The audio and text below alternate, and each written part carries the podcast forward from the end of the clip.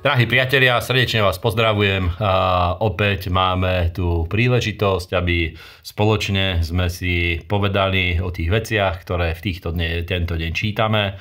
A ja sa veľmi teším, že študujeme Abrahamov život, pretože pre mňa osobne Abraham okrem pána Ježiša Krista bol asi najväčším človekom, aký kedy žil tu na, na zemi, lebo všetko to, čo Boh počas histórie urobil, malo počiatok práve u Abraháma. Takže môžeme spoločne sa pozrieť na to, čo sme čítali. Sme v 14. kapitole a čítame od 14. verša.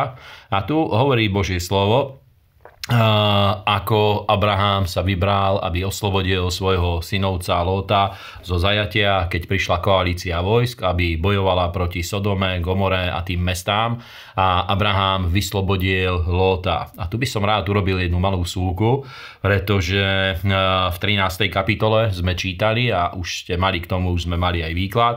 V 13. kapitole sme čítali to, ako od seba sa oddelovali Abraham a Lot a ja by som spravil jednu malú vsúku a síce, že bolo obrovsky dôležité, aby Lot si zadefinoval, keď sa delil od Abraháma, kto vlastne Abraham pre neho v živote znamená, čo znamená a kto je, pretože aj tento príbeh nám hovorí o tom, že Abraham bol obrovsky dôležitou osobou v Lotovom živote. Napríklad to, že bol oslobodený a spolu s 318 mužmi išiel a bojoval za Sodomu a Gomoru z toho dôvodu, aby vyslobodil Lota a celý jeho majetok, jeho rodinu a všetko to, čo mal. To bola obrovsky dôležitá udalosť a aj neskôr znovu Abraham veľmi silne zasiahol do, do Lotovho osudu, ale Lot si toto správne nezadefinoval a tu by som rád vysvetlil jednu vec. My vieme, že Lot bol spravodlivý muž, ale samotná jeho spravodlivosť a vzťah s Bohom by ho nevytrhol pokiaľ by nebol Abraham prítomný v jeho živote. A tu je dôležité povedať, že je absolútne dôležité, aby my sme vedení, ktorí sú tí ľudia, od ktorých, skrze ktorých k nám prichádza požehnanie, kto sú títo ľudia v našom živote, pokiaľ chceme mať úspech a požehnanie. A vidíme hneď ďalej, že keď sa to udialo, tak vyšiel oproti v ústretí Abrahamovi, vyšiel Melchisedech a Abraham rozpoznal, že Melchisedech je e, osoba, ktorá má vyšší úrad, ako mal Abraham a kto to v skutočnosti bol, to nevieme vôbec zadefinovať, pretože sú na to rôzne pohľady. Niektorí dokonca hovoria, že to mohla byť nejaká nebeská bytosť, jeden z 24 starcov, ktorých, o ktorých hovorí kniha Zjavenia, že sú neprestajne pred Božím trónom.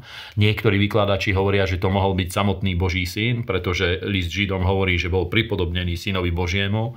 Niektorí hovoria o Melchisedechovi, že to E, rabínsky výklad. Jeden rabínsky výklad hovorí, že to mohol byť Sem, Noachov syn, ale nevieme, kto to v skutočnosti bol. Ale Abraham rozpoznal, že má vyšší úrad a preto mu priniesol desiatok a keď mu odovzdal desiatok, tak tak Melchisedech ho požehnal. A hneď za tým sa udialo to, že Boh sa zjavil Abramovi a ukázal mu na nebi hviezdy a povedal mu, že tak toľko to bude jeho potomstva a uzatvoril s ním zmluvu, kde s ním hovoril o budúcnosti tohto potomstva a znovu vidíme, že Boží vplyv k nám prichádza skrze dôležitých ľudí, sa dostávame pod Boží vplyv, lebo aj táto udalosť v Abrahamovom živote bola spojená práve s tým, že prijal od Melchisedecha požehnanie.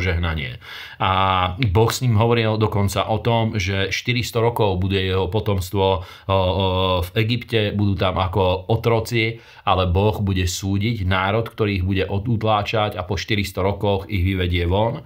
A hm, potom máme jednu veľmi zaujímavú udalosť, čítame v 16. kapitole, ako prišlo k narodeniu Izmaela. A toto je zase zaujímavá vec, pretože Abraham mal zasľúbenie, mal Božie slovo, ale e, snažil sa ho naplniť telesným spôsobom. A toto je veľmi dôležitá škola pre každého jedného z nás, pretože k tomu, keď dostaneme od Boha slovo a zasľúbenie, je dôležité, aby sme od neho hľadali aj vedenie a múdrosť, ako sa má naplniť. A keďže Abraham v Tuna mal Božie slovo, ale nehľadal Boha, nečakal na to, aby Boh mu zjavil to, ako sa to má naplniť, tak urobil jeden krok vedľa, o ktorom čítame, že keď sa narodil Izmael, tak Abraham mal 86 rokov a potom keď mal 99 rokov znovu k nemu Boh hovoril a to bolo 13 rokov, kedy Abraham bol úplne mimo Božie jednanie.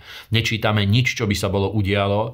Pravdepodobne bol zahorknutý alebo, alebo bol plný nejakého sklamania, pretože to on vedel, že týmto vznikol veľký problém, dostal sa mimo a každý v živote viery sa dostaneme do situácie, kedy s týmto sa musíme vysporiadať ale potom vidíme, že Boh sa mu znovu zjavil a znovu sa ho dotkol.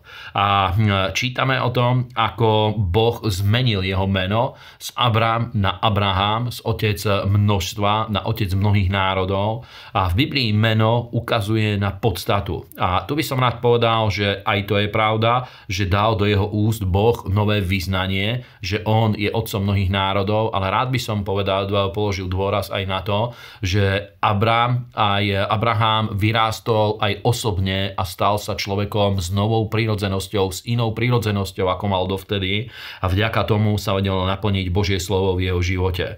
A Boh mu zasľúbil, že do roka sa narodí toto dieťa, narodí sa mu syn a potom je ešte jedna udalosť a síce, že prišli nebeskí hostia k Abrahámovi a s týmto končíme. A kto boli títo nebeskí hostia, to nevieme vôbec presne povedať, ale s najväčšou pravdepodobnosťou bol medzi nimi Boží syn, ešte nemal meno Ježíš, ale bol medzi nimi Boží syn a dvaja anieni a zajtra pokračujeme ďalej, nech vás Boh mocne požehná. Ďakujeme, že nás podporujete aj finančne. Vďaka vašim darom vieme v tomto projekte pokračovať aj ďalej. Sledujte nás aj na našich sociálnych sieťach.